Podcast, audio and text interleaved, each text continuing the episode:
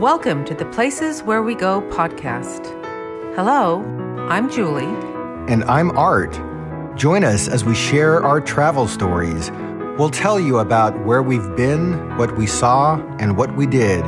We're always looking for a bit of an adventure. Sometimes we travel far, sometimes we explore the places close to our home. Wherever we go, we'll let you know about the highlights and top tips to help you plan your future adventures. This is the Places Where We Go podcast. Welcome to the Places Where We Go, where during the holiday season and busy, busy life and things going on, we're playing a little bit of catch up with our production schedule.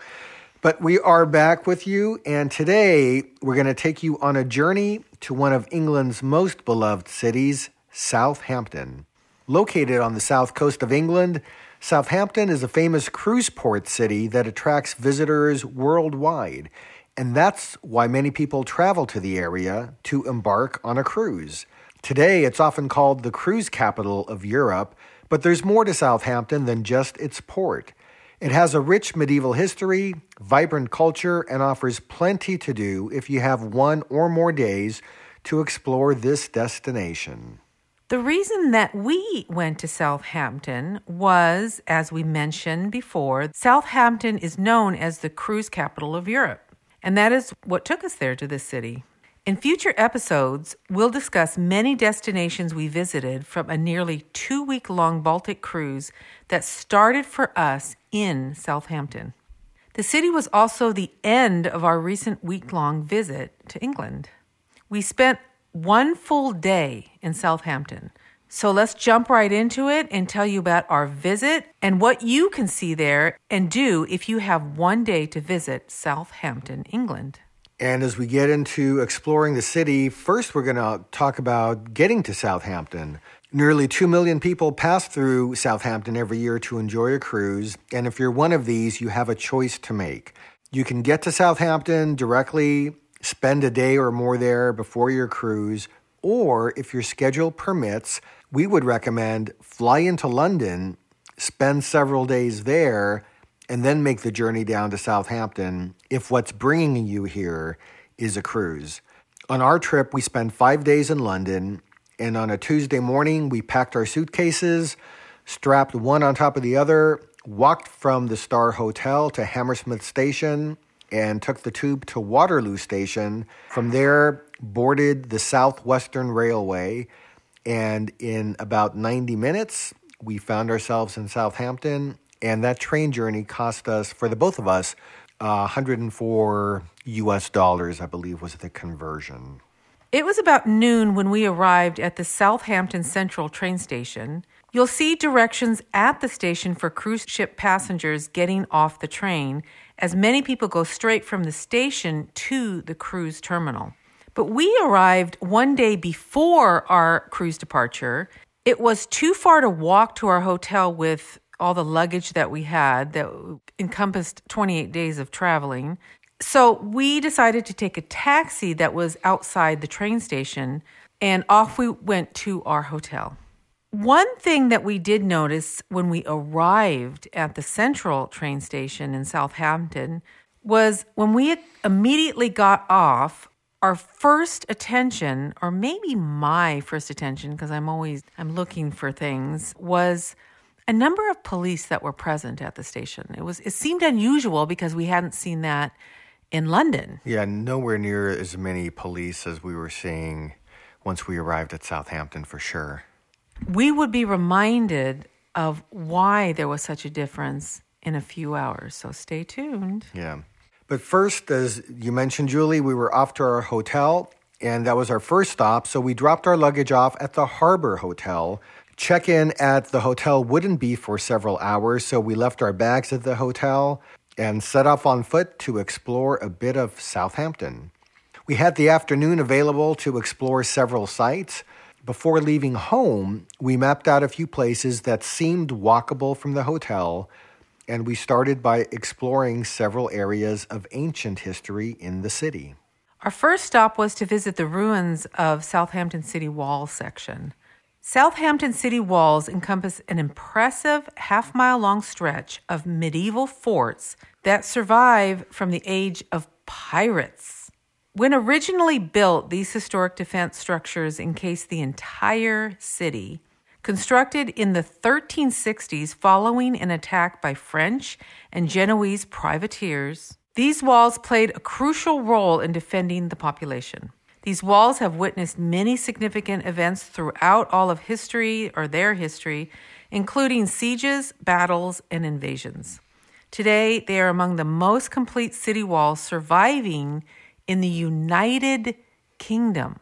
That's a big spans of area right there. Yep. We walked along the marked trail called Walk the Southampton Walls. The trail spans 1.25 miles around the perimeter of the ancient medieval trading town. This captivating walk showcases 13 remaining towers, six city gates, and a half mile of robust stone walls and arcades. We walked among the old stone remains, we took photos, we read the historical descriptions, we saw the medieval mayor's wine vaults and Westgate, a beautifully preserved medieval gatehouse. We visited the Bar Gate, one of Southampton's most iconic landmarks, the ancient entrance into the medieval town. After walking among the ruins, we ventured to view more ruins at the Church of the Holy Rood. And Holyrood Church in Southampton is a medieval church with a rich history that was tragically destroyed during World War II bombing raids and never fully restored, although today you can visit the ruins as we did. The church history goes back to 1320 with a rich history in the Middle Ages. And in November 1940, the port city was blacked out during a German bombing raid, but the German Luftwaffe used the white painted spire of nearby St. Michael's Church as a landmark, dropping 10,000 bombs on the city, causing immense destruction and during the World War II Blitz, this church suffered major damage with only the tower and chancel remaining intact. Saved from complete removal, the bombed out ruins were transformed into a stunning memorial garden in 1957. Today, it's a memorial to merchant sailors who once worshipped here and victims of the Titanic. We walked through the ruins that were accessible to us. Inside the roofless structure, there were audio displays made by the Southampton Oral History Unit where we could listen to narration from people connected to the Titanic disaster and the destruction that the church suffered.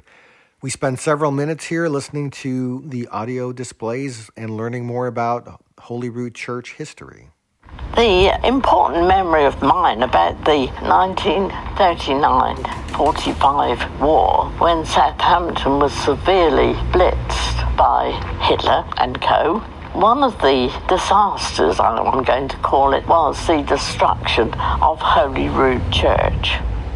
I just remember the scene being as bright as day with an orange glow, probably from the flames Holy Holyrood Church had lost its spire. The spire was gone, and the tower on which it rested must have been acting like a chimney because the sparks were coming up out of the tower like a Roman candle and going higher than the top of the spire before splaying out. The windows were gone, the roof was gone, it was just a mass of flames. Another area is the God's House Tower. It's a historic structure located at the southeast corner of the city walls. Originally a gatehouse in the late 13th century, the structure got its name from a nearby hospital of God's House, which assisted impoverished travelers since 1168. God's House Tower evolved into a fortification designed to accommodate cannon weaponry. It played a significant role in protecting the area and functioned as a storage space for gunpowder, guns, and ammunition. The need for defense diminished in later centuries, and the building was transformed into the town jail during much of the 1700s. Eventually, in 1961, the Museum of Archaeology was established within the tower, providing a glimpse into the rich history of Southampton. And before our trip to Southampton, I had read that one of the points of history that this place is famous for is its connection to the Mayflower. So we made a point of checking out the Mayflower Memorial. It's located on Town Quay. The Grade 2 listed monument commemorates the sailing of the Pilgrim Fathers to America aboard the Mayflower and Speedwell in 1620. And it was in Southampton that the Mayflower stopped for repairs before embarking on its journey to the New World. The ship also took on additional passengers and supplies in the city, making it an integral part of the Mayflower's voyage. The memorial that we saw was erected in 1913 with a dedication ceremony attended by descendants of the Pilgrim Fathers. It's a 50 foot high column of Portland stone and bears the name of those who sailed on the Mayflower and a bronze plaque depicting the ship itself. We visited the monument to reflect on the courage and determination of those who sailed on the ship over 400 years ago. Today, the memorial serves as a reminder of Southampton's role in American history and its enduring ties to the United States. And then we moved on. On French Street, we visited the Weigh House. It housed the royal trone or the renowned weight beam scales and weights, dating back to the mid 13th century. This landmark played a crucial role in weighing merchandise, notably wool, before they embarked on their journey from Southampton to various ports across Europe. And in our quest to see as much of Southampton as we could in an afternoon, next stop was Southampton Castle. Built after the Norman conquest, it played a crucial role in the wine trade through Southampton docks.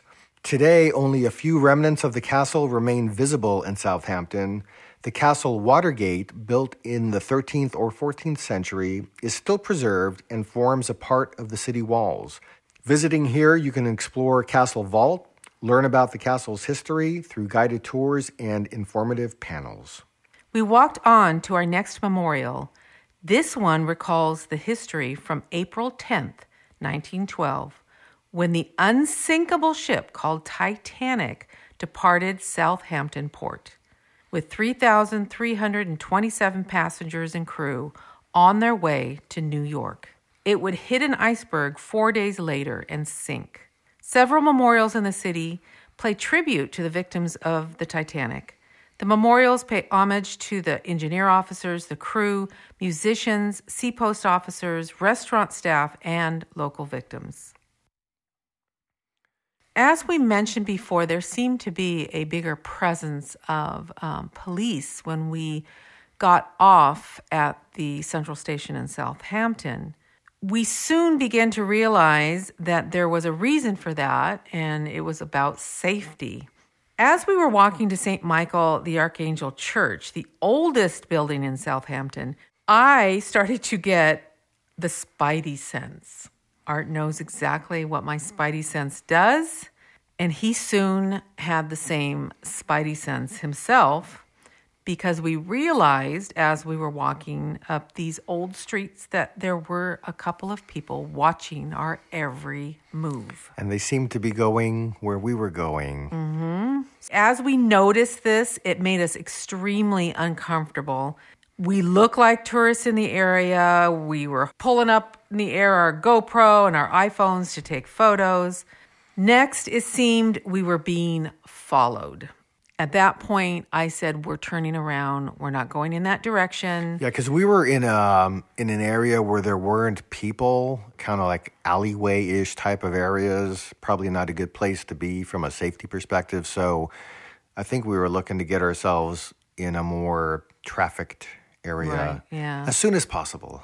So we had turned around and started heading in the opposite direction of where we spotted these, shall I say, men, or should I say hooligans? I don't know. But anyway, as we were walking back, there was a couple walking towards them, and I said, There's some guys over there, be careful. Mm-hmm. And they were also tourists, you could tell. And the the gentleman, the husband, was like, "No problem, I got this." And he just went straight forward and puffed out his chest, and that was it. And I thought, "Okay, good luck to you." so but they were fine. I think that there was too many people there at that point for these guys, and they kind of hid back into the walls of the of the city. We started to realize, though, that we were being followed because they were probably going to try to rob us of our money, our photo equipment, whatever it was. Who knows? So, with our spidey senses up, we walked faster to get into that more crowded environment. Even once we did make it out, got to the bustling shopping street, which had people all over it, guess who showed up? Still there, Those right behind guys, us. Yep. Right behind us. So finally, we just we ducked into a, a pharmacy store because we needed some stuff anyway, and that's when we seemed to have lost these two people that were following us. We also noticed that there was police present in this mall area too, so it seems that we finally were clear of whatever shenanigans they were up to. But that did make our experience in Southampton a bit nervous. Ultimately, nothing happened, which was great. But from that moment on, we were watching our backs. Yeah. One of the things I do try to do before we visit certain places, especially if we're not familiar with them, this would have been one of them, is to look online and get a sense of what safety precautions need to be considered for tourists. Because it's not uncommon in cruise ports for there to be reports of higher incidents of pickpocketing, theft, etc something like that may have been what was uh, potentially going to be going on with what we noticed. But upon our return, I did um, kind of revisit what safety is like in Southampton so we could share that with you. And according to Numbeo's crime index from just last year, Southampton rates as having a moderate crime rate with a score of 45 out of 100, with 100 being the highest level of crime. So that means that crime does occur, though it's not considered excessively high compared to other UK cities. So it's always advisable to stay vigilant, be aware of your surroundings. We were, and uh, take standard precautions to ensure personal safety. So there's even more things to do in Southampton. If you have time, we're going to quickly roll through some more top rated things to do if you have more time in the city. And Julie, why don't you kick us off with uh, the first one? The Solent Sky Museum. It's rated number one on TripAdvisor. This museum showcases the city's rich aviation history with an extensive collection of aircraft and flying boats, including many iconic models from military and civil use. It's also where you can visit the birthplace of the Spitfire. Number two on TripAdvisor in Southampton is the Steamship Shieldhall. It's the largest working steamship in Britain. Today, the steamship offers day cruises during the summer taking guests on a nostalgic journey to the golden age of steamships. Another museum is the SeaCity Museum, rated number four on TripAdvisor. It brings Southampton's rich history and maritime connections to life. The museum showcases the intriguing stories of the people of Southampton, including their fascinating lives and their significant role in the Titanic story. And number five on TripAdvisor is the Mayflower Theater. If you enjoy theater, you'll find a variety of touring musicals, opera, ballet, and comedy shows. The theater also has a stunning restaurant called Ovation where you can enjoy exceptional seasonal menus. While we were in Southampton, we stopped for some food to give us a little more energy on all the walking that we did. For lunch, we walked from our hotel to the Maritimo Lounge, as the menu seemed pretty versatile. We selected a lighter lunch, going for the soup of the day, which was carrot, tomato, and onion vegetable. This soup was served with ciabatta rolls and butter, and it was an excellent way to start lunch. We had an order of the honey roasted beetroot and feta flatbread for our entree. This entree had chickpeas, tomato, and red pepper salsa, pomegranate seeds, and mint on a flatbread, and it was delicious. If you so desire, there is tea, which is served in a teapot with a little milk vessel on the side. We don't get it served that way in the Nope. United States. We do not. So we enjoyed that a lot. That was a really tasty lunch and it got us going for the rest of the day. Yeah. Another good meal that we had was at the hotel's restaurant on the sixth floor. They have what they call the Har Bar restaurant. We enjoyed views of the marina from our table, and they have seating options both indoor and outdoors. The menu had excellent options available, and the bar menu was immense. For dinner, we enjoyed sweet peas and mint tortellini served with asparagus. And Julie, your entree was a quinoa salad, including cauliflower, kale, carrot, chickpeas, tahini, accompanied with a glass of Merlot. It was a lovely dining experience, reasonably priced, in a very attractive location. Our stay at the Harbour Hotel would be our first paid hotel of the trip to this point. Our prior five nights in London didn't cost us anything. And if you missed that, listen to our recent London episode and click on the show notes to learn how we stayed in London for five nights for free. Walking up to the Marina's hotel, the building resembles a ship. Check in was very easy. The staff was helpful. They helped us arrange for transport to the cruise terminal the following day at the time of our check in. We stayed at the fourth floor. The room was very nice. We opened the door, and I was so pleasantly pleased with how nice the room was, the size of the room. It had a king size bed comfortable seating in both corners of the room. And in the middle of that was a desk with ample room to lay out a keyboard, a laptop. If you had to, you could get some work done. There was a selection of books on the desk, and it provided some reading material and a flat screen TV that sits above the desk. The windows open to a beautiful view of the marina, which was so nice. I really enjoyed that. A table by the windows actually offered binoculars if you wanted to do some viewing of the channel outside. And it had a complimentary gin decanter, an ice bucket that was filled with ice and limes, and a very nice drinking glass. It was a very, very nice touch. I am not a gin drinker, but you had some comments about the gin. Yeah, I sipped the gin. So on the one hand, I was I was really pleased that there was complimentary gin in the room. We've never had anything like that, but I do have to say it wasn't the best gin I've ever sipped. That's for sure. So, anyways, very very much appreciated the offering, and I sipped away anyways. You sipped away anyway. The bathroom was immaculate. It was absolutely beautiful. It one thing that I loved was it had a rain shower head. It was posh. Mm-hmm. It seemed very posh. Also, I noticed that because I will go barefoot, you won't, but I will go barefoot. The floors were actually heated, and I thought that was a very cool touch. Yeah, we don't get heated floors every day when we travel. Oh, no.